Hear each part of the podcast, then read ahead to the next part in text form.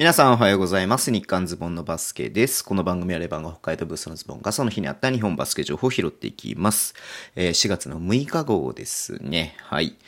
えー、っとね今日は昨日のねえー、っと ジェイビーエー からね スリーエックススリー の男子日本代表チームの発表がありましたけれども、今日はね、えー、女子の日本代表チームの発表、まあ候補選手ね候補選手の発表がありました。はい。で、まあ男子と違うのは、まあ男子はね、もうオリンピック、えー、出場が決まってるんですけれども、女子はね、えー、決まってないんですよね。えー、なんでごがつのね、にじゅうろくにちからさんじゅうにちに行われます、えー、オリンピック予選、うん、に、えー、出場しなければならないとオーストラリアでやるそうなんですけれども、はい。なのでそこに向けての、まあ代表候補選手ということになっています。はい。でね、あの、オリンピック予選、それね、にじゅうチーム、にじゅっかこくがね、参加するんですけども、上位のさんかこくだけがオリンピックのね、出場権を獲得できるということで、だからにかげつじゃくですか。うん。まあ、ここに向けてね、えー、まあ、選手を、候補を選んで、まあ、そこからね、出場選手を決めるっていうことだとは思うんですけれども、まあ、そのね、中田の今回の予選の選手が、そのままね、オリンピックを、もし仮にね、出場権が得た場合、得た場合に、うんうんうん。まあ、その、今回発表のメンバーじゅういちにんが一応オリンピック代表の候補になるっていうことみたいなので、うん、なんでえっとまあそうだねだから、えー、予選も、えー、本戦も仮に出た場合もこのじゅういちにんの中から選びますよということになっています。はいえー、一応読み上げていきますと、篠崎美桜選手、田中真美子選手、えー、西岡選手、永田萌選手、中田珠美選手、えー、平平末っていうのかなひ平末、えー、選手、はいあトヨタ公職か、うん、マウリ・ステファニー、山本舞、梅木、野口、平下ということで、はい。まあ、トヨタのね、アンテロープスの選手がいち、に、さん、よにんか、うん。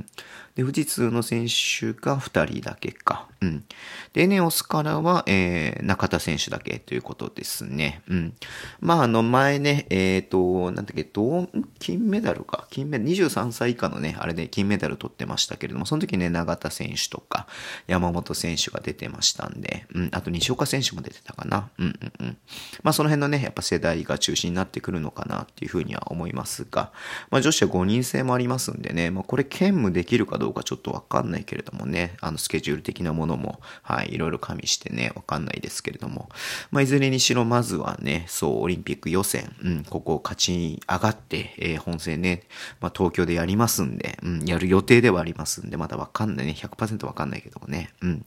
まあちょっとねほんとここ正念場だと思いますんで、まずねこう出場を決めるために頑張ってほしいなっていうふうに思っています。はいまあちょっとこれ話すと長くなるかもしれないけど、そもそもねあの今女子の方がね世界ランク多分男子よりも上なんですよ。うんただそのねオリンピック出場のねあのあれを枠をね一枠だけ スリーエックススリー どっちか与えるってなった時に、その時は男子の方が上だったんでね世界ランキングがトータルのね、なんで今ちょっとねじれてはいるけれどもねじれ現象が起きちゃっていて、まあ女子はね、えー、ちょっとかわいそうだなっていう部分もあるんで、いやここはもうねあのもう言っても仕方ないんで、はいまあ実力でね、えー、勝ち取ってほしいなっていうふうに思っています。はい。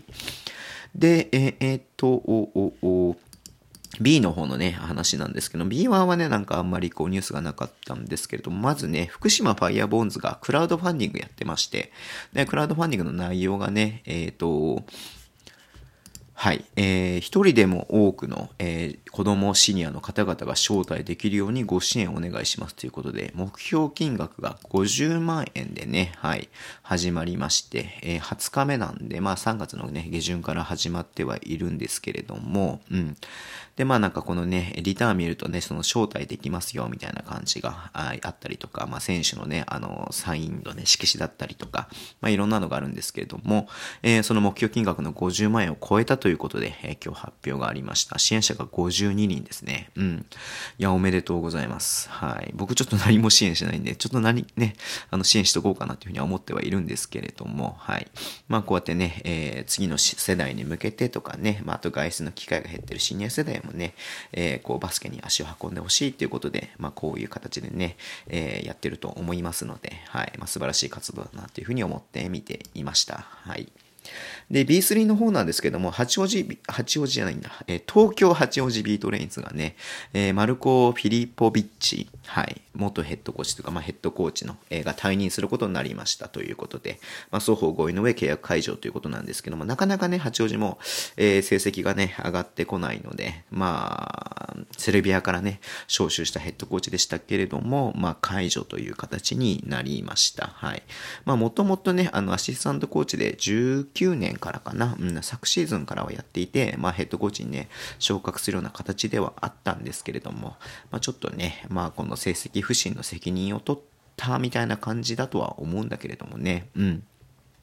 はい。で、えー、退任になったということで、で、後任がですね、なんと、えー、石橋さんですよ。はい。にメーターじゅっセンチで、あの、有名なね、はい。石橋さんが、えー、ヘッドコーチになると。うん。今ね、ユーじゅうご のヘッドコーチとして、えっとね、まあ、チームに参加してましたけれども、まあ、ユースチームのね、活動から離れて、えー、今シーズンの終了まで、えー、トップチームでね、指揮を取りますということで出ていました。まあ、北海道出身なんだよね。うん。で、えーと、八王子ではにせんじゅうななじゅうきゅうシーズン、だから ビーツー にね、ね昇格した時の、はい、あのヘッドコーチではあったんですけれども、うん、まあちょっとね、えー、一時退任しまして、まあ ユーじゅうご やっていたという形にはなっていたんですが、まあ白羽の矢が立ったみたいな感じですよね。うん、まあ石橋さんね、本当にキャラもいいですし、はい、あのぜひねちょっと頑張ってほしいなっていうふうに思っています。はい、まあそんなところですね。はい、えーと Twitter で主に情報を発信します。ぜひフォローお願いします。YouTube とねポッドキャスト毎週配信しています。むいかの日にね、えーとポッドキャストを配信しましたんで、ぜひ聞いていただければなというふうに思います。編集してね、ちょうどにじかんだったんだってね、えー、ちょうどともぴったりではないんだけども、だいたいにじかんだったんだって、はい、えー、聞いていただければなというふうに思います。えー、ラジオトークのアプリ経過でハートボタンを押してください。では今日もお付き合いいただきありがとうございます。それでは、いってらっしゃい。